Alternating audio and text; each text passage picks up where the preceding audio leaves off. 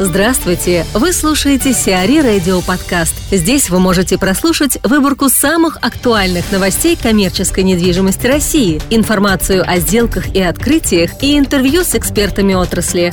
Чтобы прослушать полные выпуски программ, загрузите приложение Сиари Radio в Apple Store или на Google Play.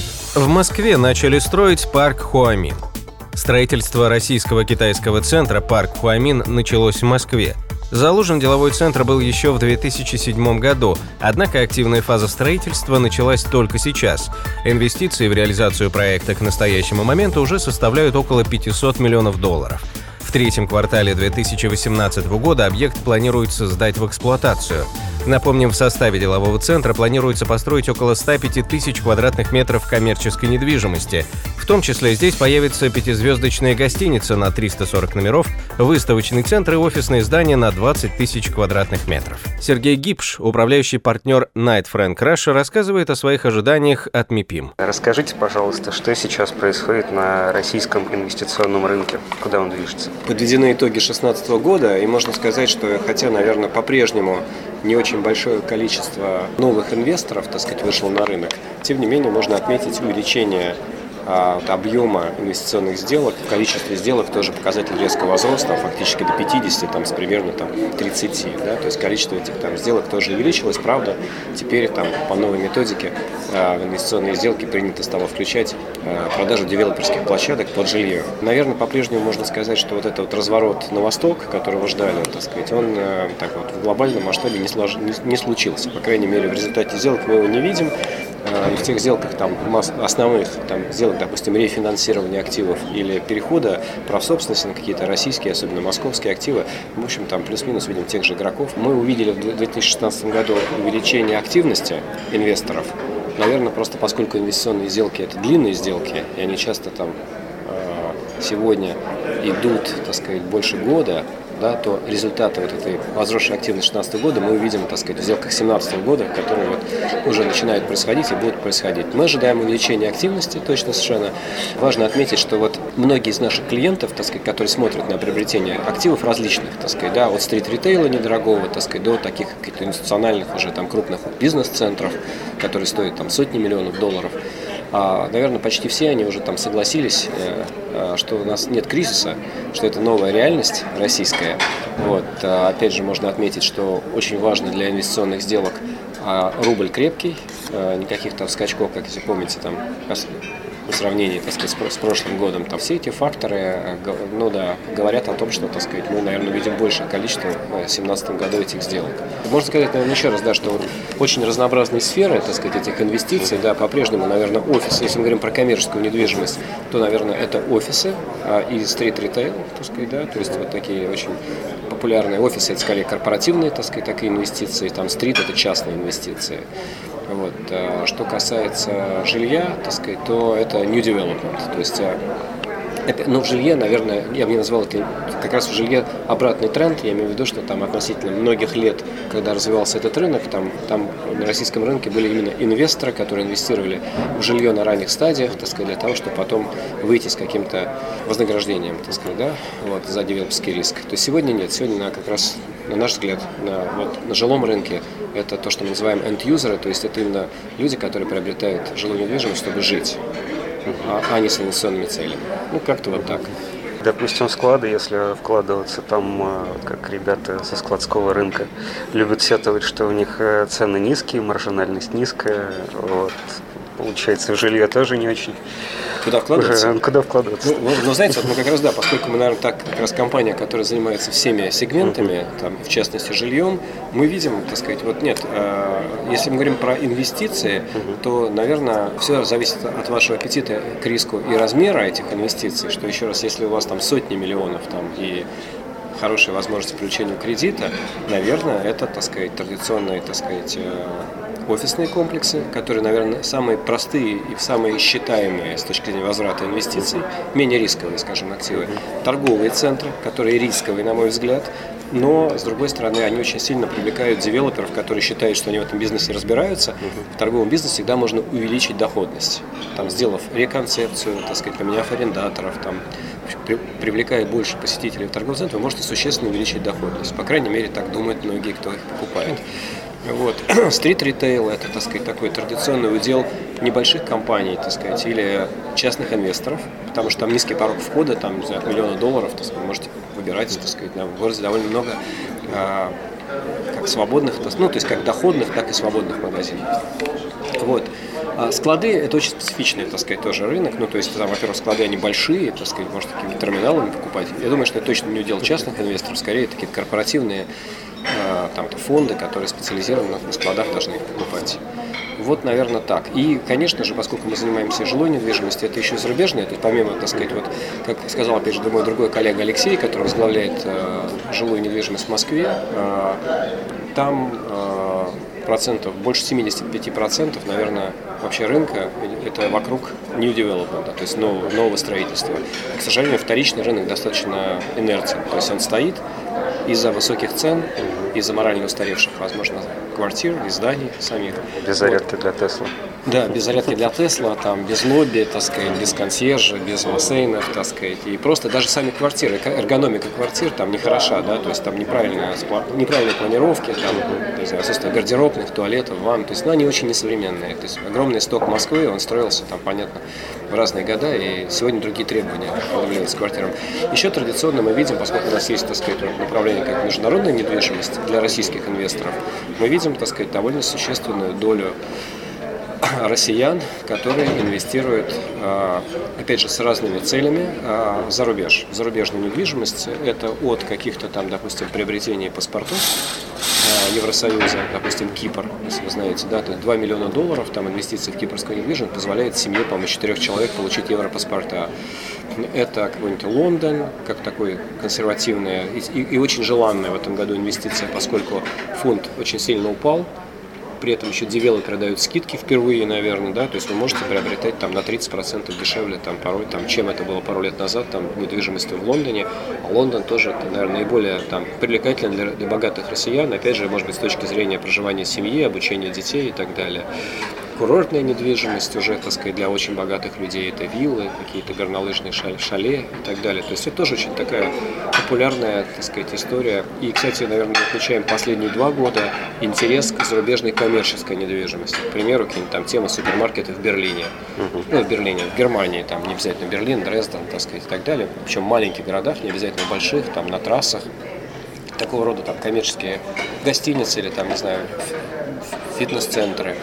А, торговые центры приносят э, достаточно устойчивый, хороший доход, я не знаю, там условно, может быть, 6% в евро, что, в общем, для многих россиян привлекательная инвестиция. А есть э, какие, какой-то интерес к российским курортам, там Шерегеш, допустим, Сахалин или нет? Вы знаете, вот скажу честно, так сказать, возможно и есть. Может быть, они не очень попадают в наш целевой сегмент, но у нас практически, ну, честно буду честен, у нас нет сделок, так сказать, такого рода. А, да, наверное, там все-таки наши сделки, они Москва, Подмосковье и уже, так сказать, такие вот зарубежье. Ну, здесь, здесь поэтому вопрос и возник, что это очень часто возникает информация какая-то, в основном от властей, да, что, что все, все будет прекрасно, все будет замечательно, а сделок нет. Немного, да. Я думаю, знаете, существует э, категория там россиян, которым там, не знаю, которые покупали квартиры, допустим, в Сочи, которые, наверное, могут инвестировать в Крым, там сейчас, так сказать, да, там что-то строить в перспективе. Но я думаю, что это, ну, это, это, скажем так, категория россиян, которым очень комфортно, возможно, там, это люди, которым просто комфортно оставаться в стране, отдыхать даже, так сказать, в своей стране, там, не знаю, получать а, сервис на русском языке и так далее. Там, я думаю, что, как мы тоже знаем, что часть, э, там, части там, депутатов или там, министров там, просто и запрещено приобретать, так сказать, недвижимость за рубежом. Поэтому, в общем, наверное, это тоже там, для многих возможность инвестиционная. Вы будете э, выступать на МИПе, правильно я понимаю? Да, да, на русском завтраке. Да, на русском да. завтраке. Ну, вот. Среди других экспертов. Mm-hmm. Вот. Э, ну, про Чего ожидаете? Что ждем? Да. Вы знаете, мы все время, все время ждем чуда, так сказать, да.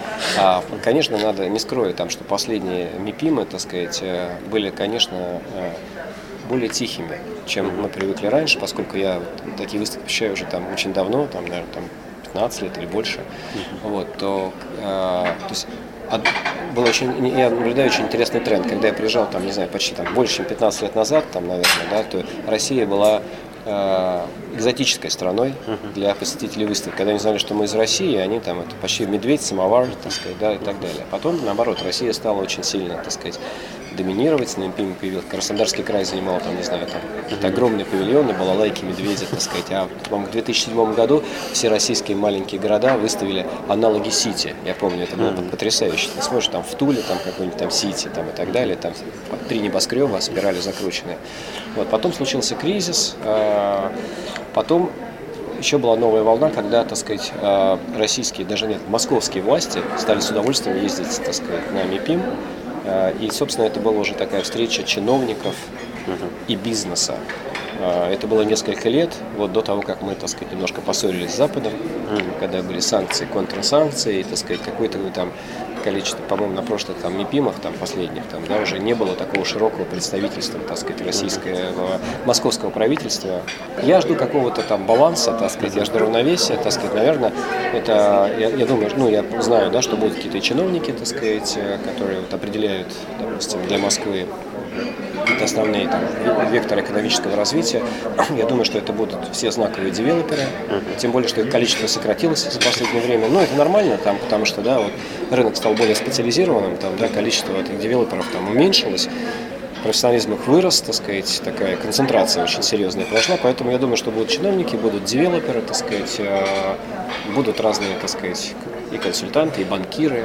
Да, я очень надеюсь, так сказать, что он будет плодотворным, что он будет, так сказать, про бизнес, потому что вот такие послекризисные люди скорее пытались померить температуру, вообще, так сказать, были какие-то такие растерянности, там, а у вас, а, а у вас что, у нас что, да, то есть мне кажется, что вот даже вот, опять же, мой коллега Алан, который отвечает за инвестиции, сказал, что там, за там, 10 дней да, до мероприятия, то есть он получил большое количество предложений о встрече э, с очень конкретной повесткой, конкретной аджендой, так сказать, да, там, поговорить про бизнес, там, привести клиентов каких-то своих, там, обсудить какие-то там инвестиционные возможности.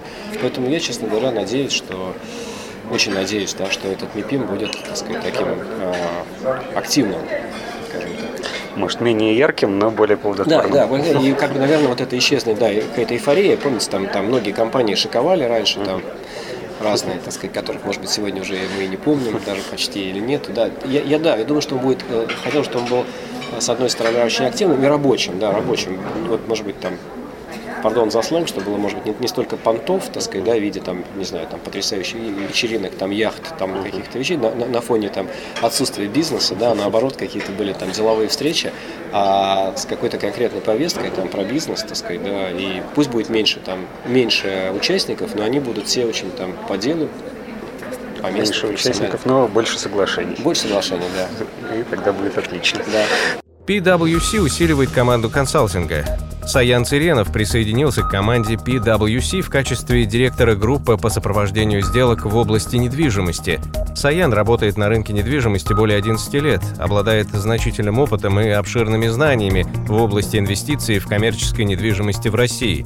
Общий объем транзакций, в которых участвовал Саян на протяжении своей карьеры, составляет более 3 миллиардов долларов США. На новой должности Саян будет отвечать за сопровождение инвестиционных сделок в области недвижимости, а также будет осуществлять привлечение новых клиентов в текущие бизнес-направления компании. GLL проконсультировала сделку на 900 миллионов евро. Инвестиционный фонд Pradera European Retail Parks приобретает в Европе 25 ритейл-парков совокупной площадью 538 тысяч квадратных метров. Инвестиции в покупку, составившие около 900 миллионов евро, стали первыми вложениями фонда. Консультантом выступила компания GLL. Портфолио ритейл-парков включает в себя около 500 объектов, расположенных рядом с магазинами IKEA. Завершение сделки по 17 ритейл-паркам в Германии, Франции и Польше ожидается 4 апреля 2017 года, по 8 ритейл-паркам в Швеции, Финляндии, Дании, Чехии и Швейцарии 31 августа. Коллерс за полгода заполнила вторую очередь BC Marks. Вторая очередь бизнес-центра «Маркс», реконструкция которой завершилась в середине 2016 года, на 100% заполнена арендаторами. Ключевыми резидентами новой очереди БЦ стали компании «Главгосэкспертиза» 2000 квадратных метров, «Якобс Доуи Эгбертс» 317 квадратных метров и другие. Брокером сделок общей площадью 5500 квадратных метров выступила международная консалтинговая компания Colliers International. Общая площадь бизнес-центра «Маркс» составляет более 15,5 тысяч квадратных метров. Сиари Радио. Эксклюзивные рубрики «За и против», «Ноу-хау», «Ремейк», «Новые форматы». Слушайте в полных выпусках программ в приложении Сиари Radio. Приложение доступно в Apple Store и на Google Play. Более подробная информация на сайте siari.ru slash radio.